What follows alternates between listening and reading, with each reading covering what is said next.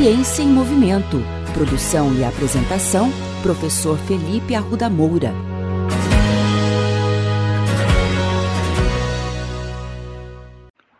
Olá, bem-vindos de volta a mais um episódio da coluna Ciência em Movimento.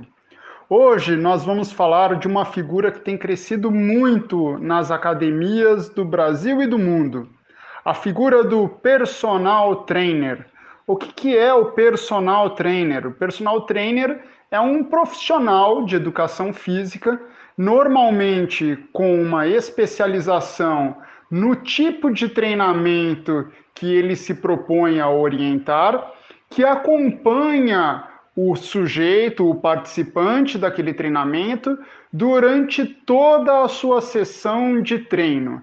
É aquela pessoa que tem como principal objetivo planejar o treinamento do indivíduo, orientar a respeito das posturas ideais e as questões ergonômicas associadas ao exercício físico e também controlar de uma maneira bastante adequada a carga do treinamento. Obviamente, não são todas as pessoas que possuem o seu personal trainer. Academias tradicionais normalmente possuem um monitor que também é formado em educação física, mas infelizmente esse monitor muitas vezes não consegue dar atenção devida a todos os alunos que estão treinando naquele momento. Muito menos consegue se aprofundar nos reais objetivos que cada aluno tem. Além disso, tem aquelas pessoas que treinam por conta própria, aquelas pessoas que muitas vezes têm acesso a uma academia dentro do seu prédio, dentro do seu condomínio, dentro do seu clube e que muitas vezes nessa academia não existe a presença nem do monitor, nem do personal trainer ela mesma acaba elaborando o seu próprio treinamento e ela mesma acaba selecionando os exercícios e carga de treinamento. Bom, eu já falei muitas vezes aqui no podcast que por mais que você seja experiente num determinado tipo de treinamento, é extremamente aconselhável que você o faça recebendo a orientação de um profissional de educação física. No entanto, o personal trainer, por outro lado, pode ser uma opção não muito acessível, porque normalmente o preço que o personal trainer cobra por hora é mais alto do que o valor do monitor que tende a atender várias pessoas ao mesmo tempo.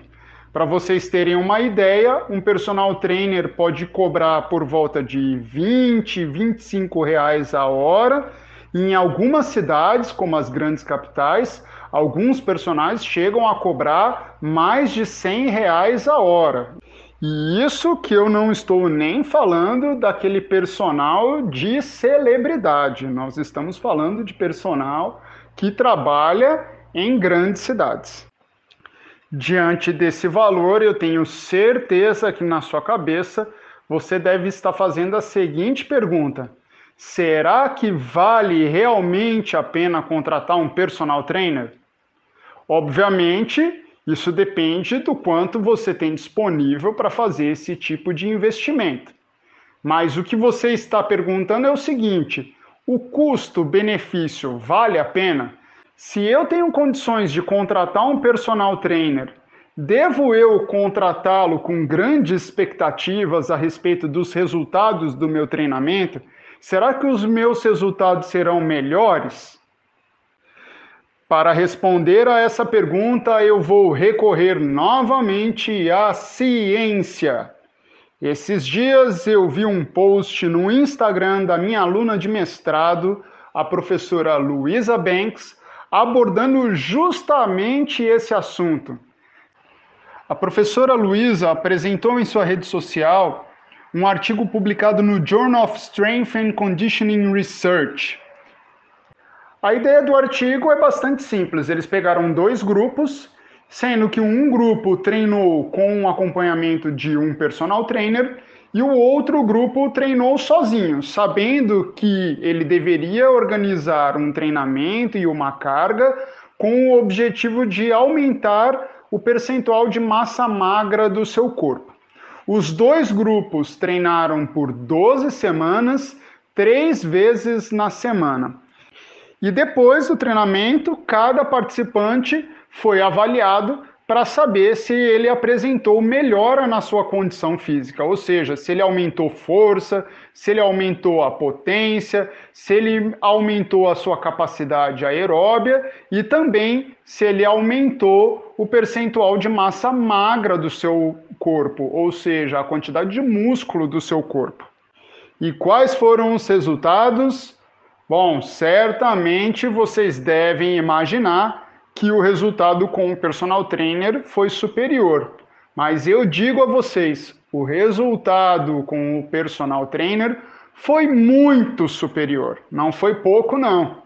Em todos os participantes, teve aumento da força nos membros superiores, teve aumento de força nos membros inferiores, teve aumento da capacidade aeróbia e um ponto que devemos destacar, teve um aumento relativamente grande de massa magra quando comparado àquelas pessoas que treinam por conta. Então agora você deve estar pensando: ah, professor Felipe, você quer me ver pobre?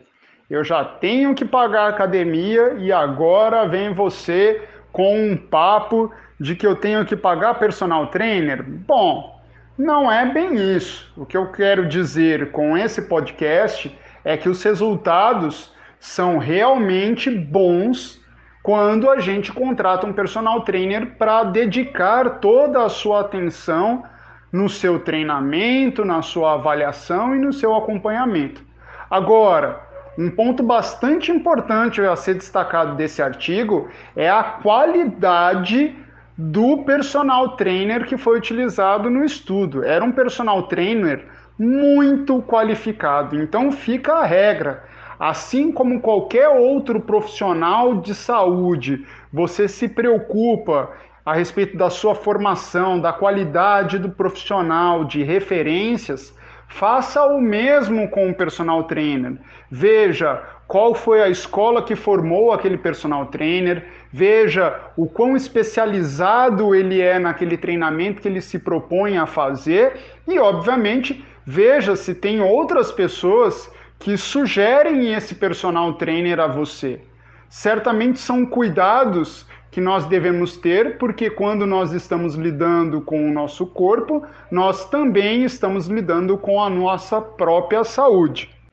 Por outro lado, se você não tem condição de pagar um personal trainer, não se preocupe. Eu não quero que isso seja uma restrição a você que está me ouvindo aí em praticar exercício físico.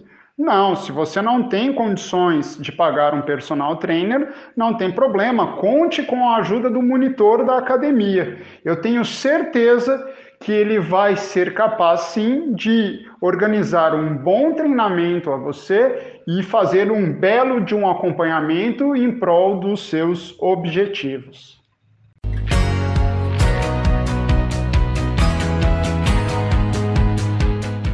Ciência em Movimento Produção e apresentação: Professor Felipe Arruda Moura. Contatos com essa coluna pelo e-mail ciênciaemmovimento.el@gmail.com.